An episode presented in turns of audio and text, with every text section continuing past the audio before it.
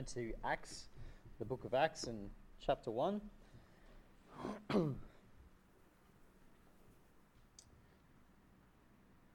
of Acts, chapter 1, and let's begin reading just from verse 1. it says, The former treaties have I made, O Theophilus, of all the Jews both, both to do and teach, until the day in which he was taken up. After that, he, Holy Ghost, had given commandments under the apostles whom he had chosen, to whom, also he showed for life his passion by many infallible proofs, being some four days and speaking of the things pertaining to the kingdom of God. Let's open with a word of prayer. Dear Lord Heavenly Father, we do thank you for this day. We thank you, Lord, for opportunity once again to come and to look into your word. Lord, I pray that this morning as we continue our study in the book of Acts, that Lord, you would empower me through the Holy Spirit this morning, that you give me wisdom and guidance. That, Lord, you would uh, use me to your glory, Lord. That everything this morning would be from you, your words and your thoughts, and that, Lord, you would give us understanding of your word, and you would teach us and instruct us through it. That you bless now as we consider where we pray in Jesus' name. Amen. Now, we started the book, so I'm going to turn you to go. It was back in February. We did start the books, and um, we started off in our first message by just looking at the background to uh, the book. We said that the book of Acts is, you know, it fills in the gap for us. You know, into the Gospels, and then you have the epistles. If you take away the book of Acts, we have a massive hole. We don't really understand how the, the gospel made its way to Rome or how it made its way to any of these other churches. And so the book of Acts fills in that gap. It bridges the gap for us between the, the Gospels and the epistles. It gives us a clear understanding of the beginnings of the church and then the spread of the gospel at the hands of missionaries such as Paul. And chapter 1, we saw last time, begins by overlapping a little with the end of the gospel. Okay, Luke, of course, is the writer of both these books. And so chapter 1 here overlaps a little with the end of his uh, gospel. You see, Christ, after his resurrection, remained on earth for 40 days. And during those 40 days, he ministered to his disciples. He ministered to them, he taught them things uh, that they would need once he left them. And so these 40 days were of great importance for the disciples and of great importance indeed to the church, the beginning of the church here. And the Lord had some important lessons that he wanted them to learn. Before they went forth with the gospel, he had some important things they needed to know, they needed to understand before they continued their ministry. And we began looking at these important lessons last. Saw the first of these important lessons, and that was that Christ made sure that his disciples understood the reality of the resurrection. Just look in verse 3. It says, Also, he showed himself alive after his passion by many infallible proofs, being seen of them for days. So, the first thing we saw was that Christ took great lengths to make sure his disciples, the apostles, understood that he was alive, that they understood the reality of his resurrection. It says that he gave them many infallible proofs. Okay, he made sure that they knew without a shadow of a doubt that he was indeed alive. We saw that this was important because this is the very foundation of our faith, isn't it? Okay, we serve a risen Savior. That's what sets us apart from other faiths, okay, other religions. We serve a risen Savior. And so it's important to our, uh, the very foundation, sorry, of our faith.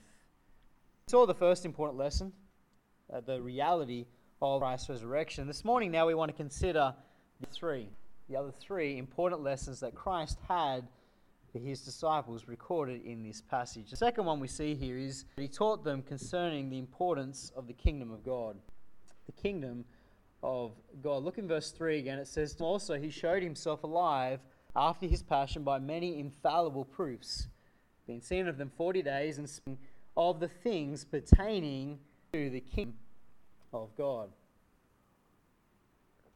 Luke tells us here in verse 3 that not only did the Lord make sure that they understood that Christ was alive, not only did, I, did he make sure that they understood the reality of his resurrection, but Christ also, it says here, taught them concerning the kingdom of God. He taught them things pertaining to the kingdom of God. And during Christ's days on earth, this was the main focus of his teaching. I mean, that's what it says here in verse that during this time of 40 days, he was speaking to them of things pertaining to the kingdom of God. This is a main focus of Christ to his disciples, to the apostles at this time. You know, that tells us that the kingdom of God is in, doesn't it? Okay, if Christ is in this last 40 days before he leaves them and he returns to glory, if he's taking the time and, and the, the, you know, going to great lengths to teach them concerning the kingdom of God, it tells us that this is important. Not them, but also for us as a church, as believers today. You know, so the question that, that immediately comes to mind is what is the kingdom of God? What is Christ teaching about? You know, it simply says that he taught them things pertaining to the kingdom of God. Luke doesn't elaborate for us. He doesn't explain for us. So the question in our minds is what is the kingdom of Christ teaching them about? You know, there are two terms that appear numerous times throughout the New Testament, and particularly in the Gospels. Those two terms are the kingdom of heaven and the kingdom of God. There's these two kingdoms mentioned kingdom of God and the kingdom of heaven. And you know, there is a lot of debate as to exactly what each of these refers to. And you know, you go and read theology books on it and it'll do your head in. It'll, you know, make you all confused. Because there is a lot of debate as to exactly what these two refer to. And that debate is made harder by the fact that in some places they are seemingly interchanged. So in one gospel it'll say the kingdom of God, and in another gospel it'll say the kingdom of heaven. And so you want, okay, well now what's happening? And so that has led some people to argue that there is no difference, there is no distinction between the two, that they're exactly the same. I believe there is a distinction, and you know this distinction is important. It's important when it comes to understanding what Christ is teaching his disciples here. So let's sort of try and define these two this morning. The first one, the kingdom of heaven. The kingdom of heaven seems, for most part, when you read through the Gospels and read through the the kingdom of heaven, for the most part, is speaking about God's eternal rule. Okay, as I said, they are used interchangeably, but for the most part, the kingdom of heaven is a reference to God's sovereign eternal rule overall throughout all ages. And so that means that everyone is a part of the kingdom of heaven. Okay, saved and unsaved. Everyone is in the realm of God's kingdom. Okay, the kingdom of heaven. That's what it is. It's God's eternal from eternity past to eternity future. And that kingdom will be made manifest on earth during the millennial reign. Okay, in the millennial reign, Christ will come and he will set up his kingdom here on earth and he will rule and reign for a thousand years. And that's the kingdom of heaven. The kingdom of God, on the other hand, is about a spiritual kingdom. Okay, so the kingdom of heaven is God's rule throughout all ages. The kingdom of God is a spiritual kingdom. And this kingdom is made up of all saved throughout all ages. And that's the difference. The kingdom of heaven, everybody is in the kingdom of heaven. The kingdom of God is made up of all saved throughout all ages. There are where they used interchangeably for the most part, but this is what these two are referring to. Um, let's just go to John chapter 3 because I think John 3 is a clear passage. You can see this idea that the kingdom of God is a spiritual kingdom. John chapter 3, and let's just read from verse 1. There was a man of the Pharisees named Nicodemus, ruler of the Jews. And the same came to Jesus by night and said unto him, Rabbi, we know that thou art a teacher come from God. Who can do these miracles that thou doest, except God be with him? Jesus answered and said unto him, Verily, verily, I say unto thee, except be born again, he cannot see the kingdom of God. Nicodemus saith unto him, How can a man be born when he is old? Can he enter into the second time into his mother's womb and be born? Jesus answered, Verily, verily, I say unto thee, except a man be born of water and of the Spirit, he cannot enter into the kingdom of God. That which is born of flesh is flesh, and that which is born of the Spirit is spirit. Marvel not that I said unto thee, Ye must be born again. The wind bloweth where it listeth, and thou hearest the sound thereof, but canst not tell what cometh. And God is every one that is born of the Spirit. Nicodemus things said unto him, how can these things be? Jesus answered, said, Art thou master of Israel, and knowest not these things? Verily, verily, I say unto thee, we speak that we know that we do know, and testify that we have seen, and ye receive not our witness. If I told you earthly things, and ye believe not, how shall you believe if I tell you of heavenly things? And no man that ascendeth up to heaven, uh, but and no man hath ascended to heaven, but he that came down from heaven, even the Son of Man, which is in heaven. As Moses lifted up the serpent in the wilderness, even so must the Son of Man be lifted up, that whosoever believeth in him should not perish but have eternal life. I'm sure you know this passage well. This is the passage where Nicodemus comes to the Lord. And Nicodemus is asking, you know, the Lord great questions. This tells him plainly and simply that to enter into the kingdom of God, he needs to be what? Born again. Why? Because it's a spiritual kingdom. To enter into the kingdom of God, Nicodemus needed to be born again. It's true for ages. I mean, that's why Christ says to him, Are you among Israel and you know not these things? You see, the Old Testament Jews were saved in the same way. They'd be saved by faith. And when they got saved by faith, they entered the kingdom of God. So the kingdom of God is a spiritual kingdom made up of all saved throughout all ages. And it's entered into by faith. And I think John 3 makes that clear to us. And so, this kingdom that Christ is teaching his disciples here about in Acts chapter 1, this is the kingdom that he's, he's speaking about things pertaining to. You know, and the question might be why is Christ doing this? Why is Christ speaking about the kingdom of God? You know, well, when you consider the fact that the disciples Jews, it becomes clear. You see, the disciples Jews, and so what were they looking for? They were looking for the kingdom of heaven. They were looking for the kingdom of heaven to come to earth in the form of the millennial reign. That's what they longed for. They longed for God to set up his kingdom here on earth. Now, the whole time following Christ on earth, that's what they kept looking for. That's what they wanted Christ to do. You know, they wanted Christ to overthrow the Romans. They wanted Christ to usher in his kingdom. They longed the day when Jesus, the Messiah, would rule on earth. What they were looking for. That was their focus. That was their concern. Now, this is clearly seen by response in verse 6. Look in verse 6 of Acts chapter 1. It says, When they therefore were come together, they asked of him, saying, Lord, wilt thou at this time restore again the kingdom to Israel? Now, here we see clearly the fact that this was their focus. This is what's in the forefront of the disciples' thinking. Now, even after all that Christ has taught them, they're still struggling that the focus is not the kingdom, okay, the millennial. The focus is the kingdom of God. That's where their focus needed to be. You see, their focus was not to be on bringing the kingdom here on earth, but rather the kingdom of God, bringing saints, bringing men to Christ, bringing men to the Lord. Christ here wants them to shift their focus. That's why he's teaching them things pertaining to the kingdom of God. He's trying to get them to stop focusing on heaven, focus on the kingdom of God. He's shifting their focus. And in verse 7, Christ gently rebukes them for their question. Says in verse 7, and he says them, It is not for you to know the times or seasons which the Father hath put in his own power. Now, Christ here gently rebukes them and he says, It's not for you to know when God will set up his kingdom on earth. Your concern. That's what Christ is saying here to his disciples. You see, their concern instead was to be the kingdom of God, the spiritual kingdom. This is where their labor was to be here on earth, bringing men to know Christ. You see, they would go from here and do what? Spread the gospel unto all nations. They were to spread the message of Christ, and the church was to grow under their ministry, the kingdom of God. That's what their focus was to be. They were to take the gospel and show others that they must be born again. And you know, this is why Christ the time here to teach them things pertaining to the kingdom of God. He wants them to shift their focus and realize that this is now where their ministry lay. This is where their focus is to be. You know, even today, that is true of us as believers. You know, we have been left here on earth as, as the church body. We've been left here. Why? To further His kingdom, as in the kingdom of God. We are to bring men to Christ. Show others that they too can enter the kingdom of God. How? By being born again.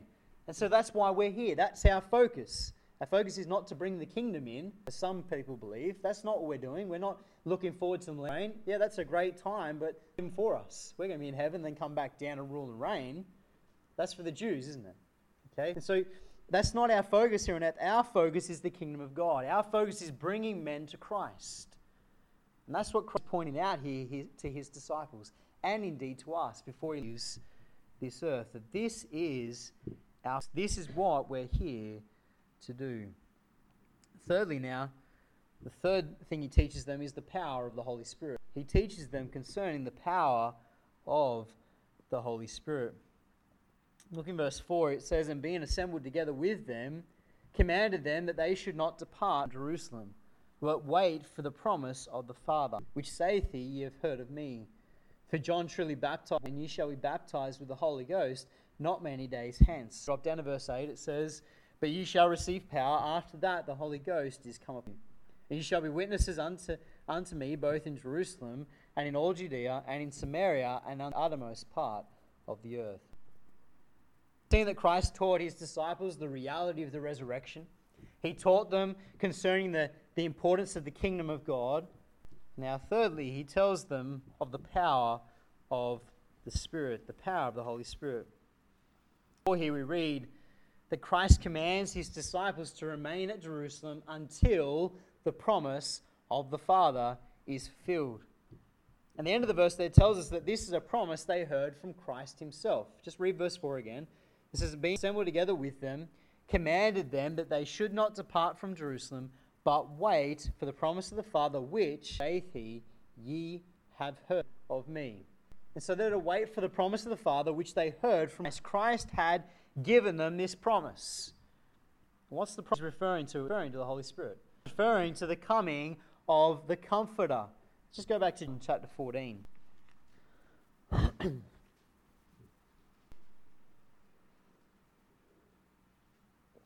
John 14 and look in verse 16. I'm in Luke. Give me a second. John 14, verse 16. It says, And I will pray the Father, and he shall give you another comforter, that he may abide with you forever. Even the Spirit of truth, whom the world cannot receive, because it seeth him not, neither knoweth him, but ye know him, for he dwelleth with you, and shall be in you. I will not leave you comfortless, I will come to you. You know, here we have in 14 this promise from Christ to them, the of the comfort. And we could go to chapter 15 of John and see the same thing. Chapter 16, we go.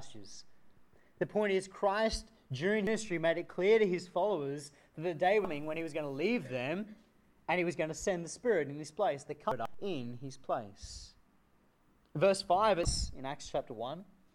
Verse 5 it tells us that John also prophesied of this day. It says, For John truly baptized with water, but you shall be baptized with the Holy Ghost not many days hence. This day was going to be a fulfillment of the words of John the Baptist as well. Not just the, the words of Christ, but also the word prophet John. You know, John, of course, had come baptizing people with the water unto repentance. But as he did that, he declared to them that the day was coming when Christ would baptize their Holy Spirits. The day was coming when they would receive the Holy Ghost. Matthew chapter 3.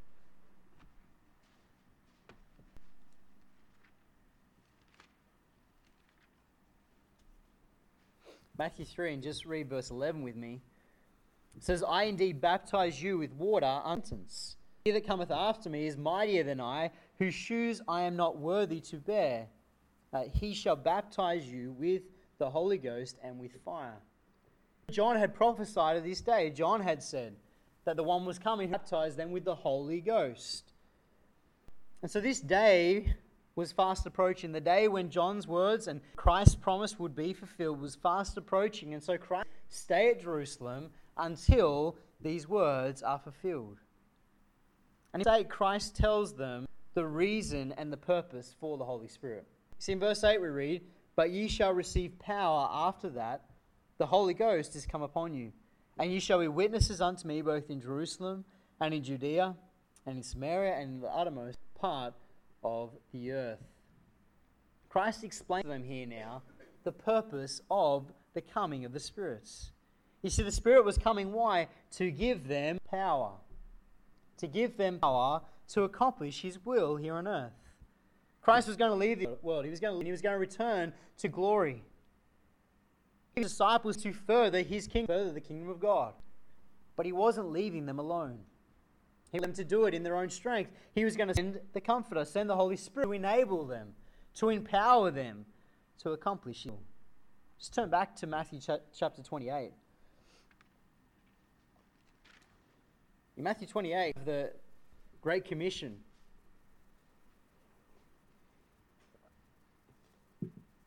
Matthew in verse 18, it says, And Jesus came and unto them, saying, All power is given unto me in heaven and earth. Go ye therefore and teach all nations, baptizing them in the name of the Father and of the Son and of the Holy Ghost, teaching them to observe all things whatsoever I have commanded you, and lo, I am always, even unto the end of the world.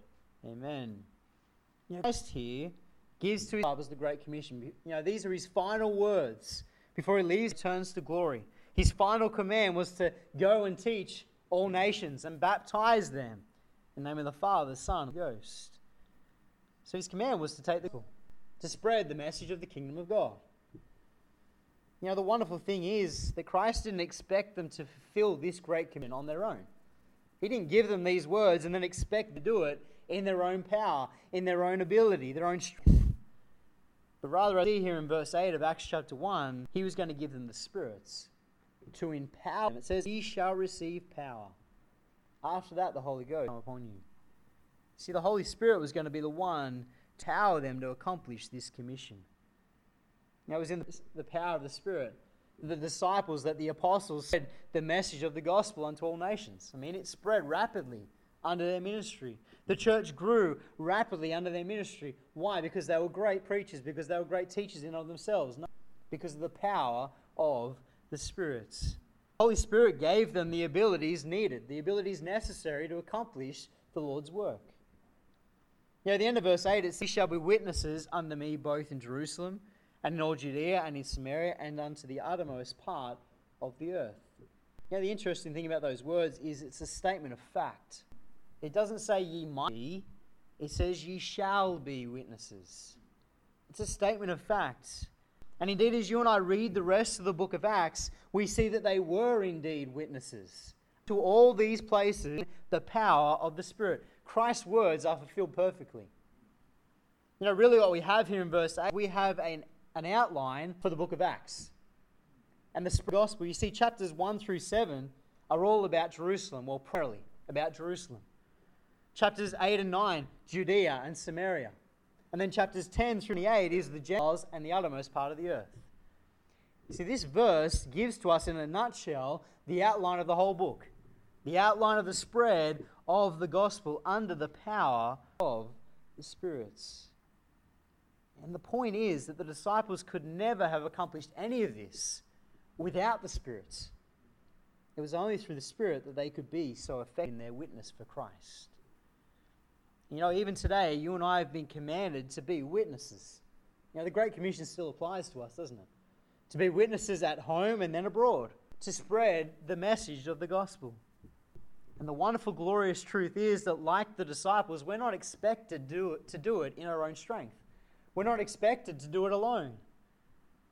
At salvation, each and every one of us are indwelt by the Holy Spirit. He comes to live within. And He comes to empower us to accomplish the Lord's will. Now, instead of saying we can't or giving excuses, instead you and I need to look to Him for the power, look to Him for the strength to accomplish His will. And you know, the wonderful reality is that God will never ask us as a church, He will never ask us as individuals to do something that He won't empower us to do. You know, the disciples, He gave them this great commission, a daunting task, but He empowered them to do it. The same is true with us. If He calls us to do, He will enable us through the power of the Spirit to fulfill His will. In 1 Thessalonians chapter 5 and verse 20, it says, Faithful is He that with you, who also will do it. He doesn't call us and then leave us. He calls us and then empowers us to do it. Lastly, now we see that he taught them also of the assurance of his return. The assurance of his return. Look in verse 9. And so he had spoken these things. While they beheld, he was taken up, and a cloud received him out of their sight. And while they looked steadfastly toward heaven as he went up, behold, and stood by him, which also said, Ye men of Galilee, why stand ye gazing up into heaven? This same Jesus, which is taken up from you into heaven, shall so come in like manner as you've seen him go heaven. Now, finally, now this morning we see the hero for us the ascension of Christ into heaven. You know, the ascension of our Lord was an important part of his ministry. Now, Christ's ministry is not over now that he's ascended back to glory. It was an important that he did. Now, John chapter 16, verse 7 makes it clear that he had to leave before the Spirit could come. Just turn over there to John chapter 16.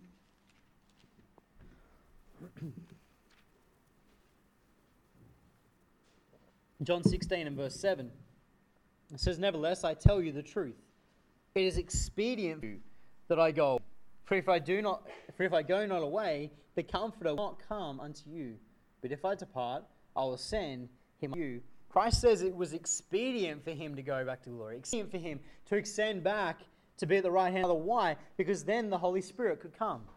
He had to ascend so the Spirit might descend and indwell and empower us as believers. Not only that, but we're told in the Word right now Christ is acting as our great high priest. Turn to chapter 4.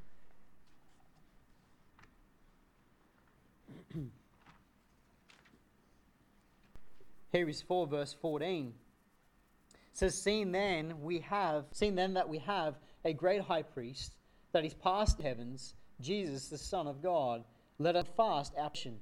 For we have not an high priest which cannot be touched with the feeling of our infirmities, but was in all points like as yet without sin. Let us therefore come boldly under the throne of grace, that we may obtain mercy and find grace to help in time of need.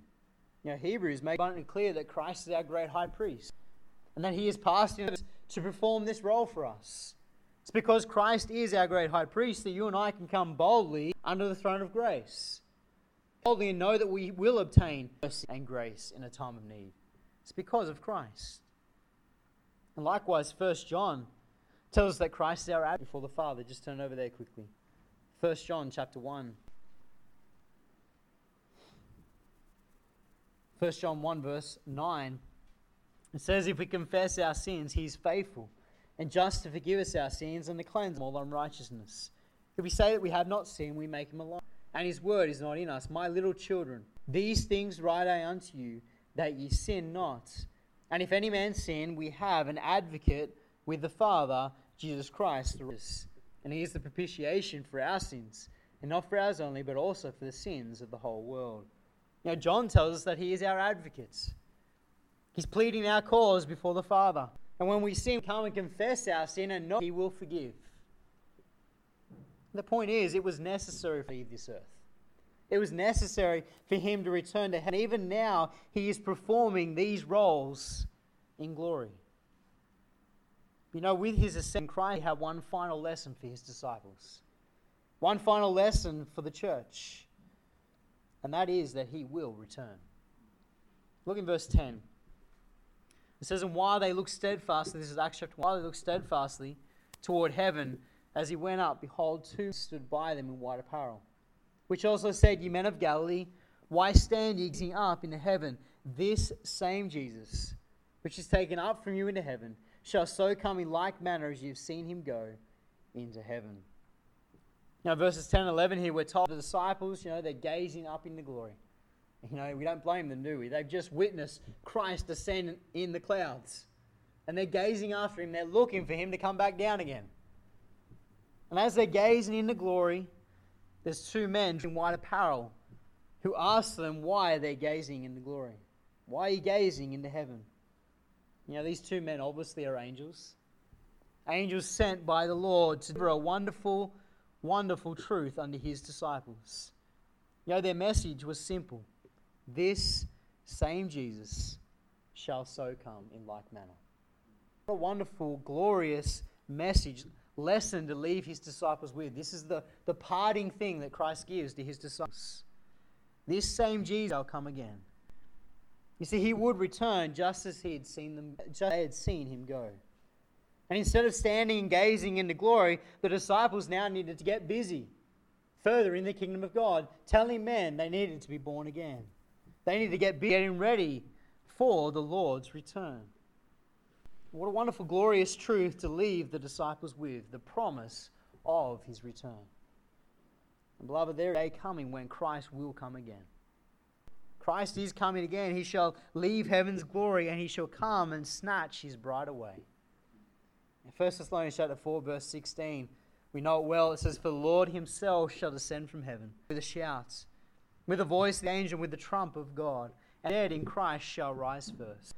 Then we which are alive and remain shall be caught up together with them in the clouds to meet the Lord in the air, and so shall we ever be with the Lord.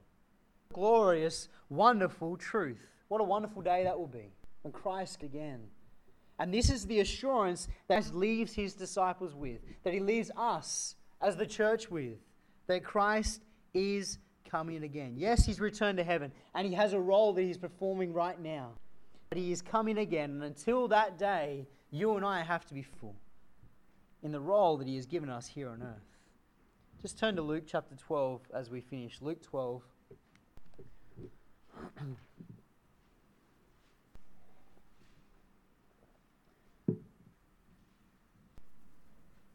Luke 12, and let's just read from verse 31. It says, But rather seek ye the kingdom of God, and all these things shall be added unto you. Fear not, little flock, for it is your Father's good pleasure to give you the kingdom.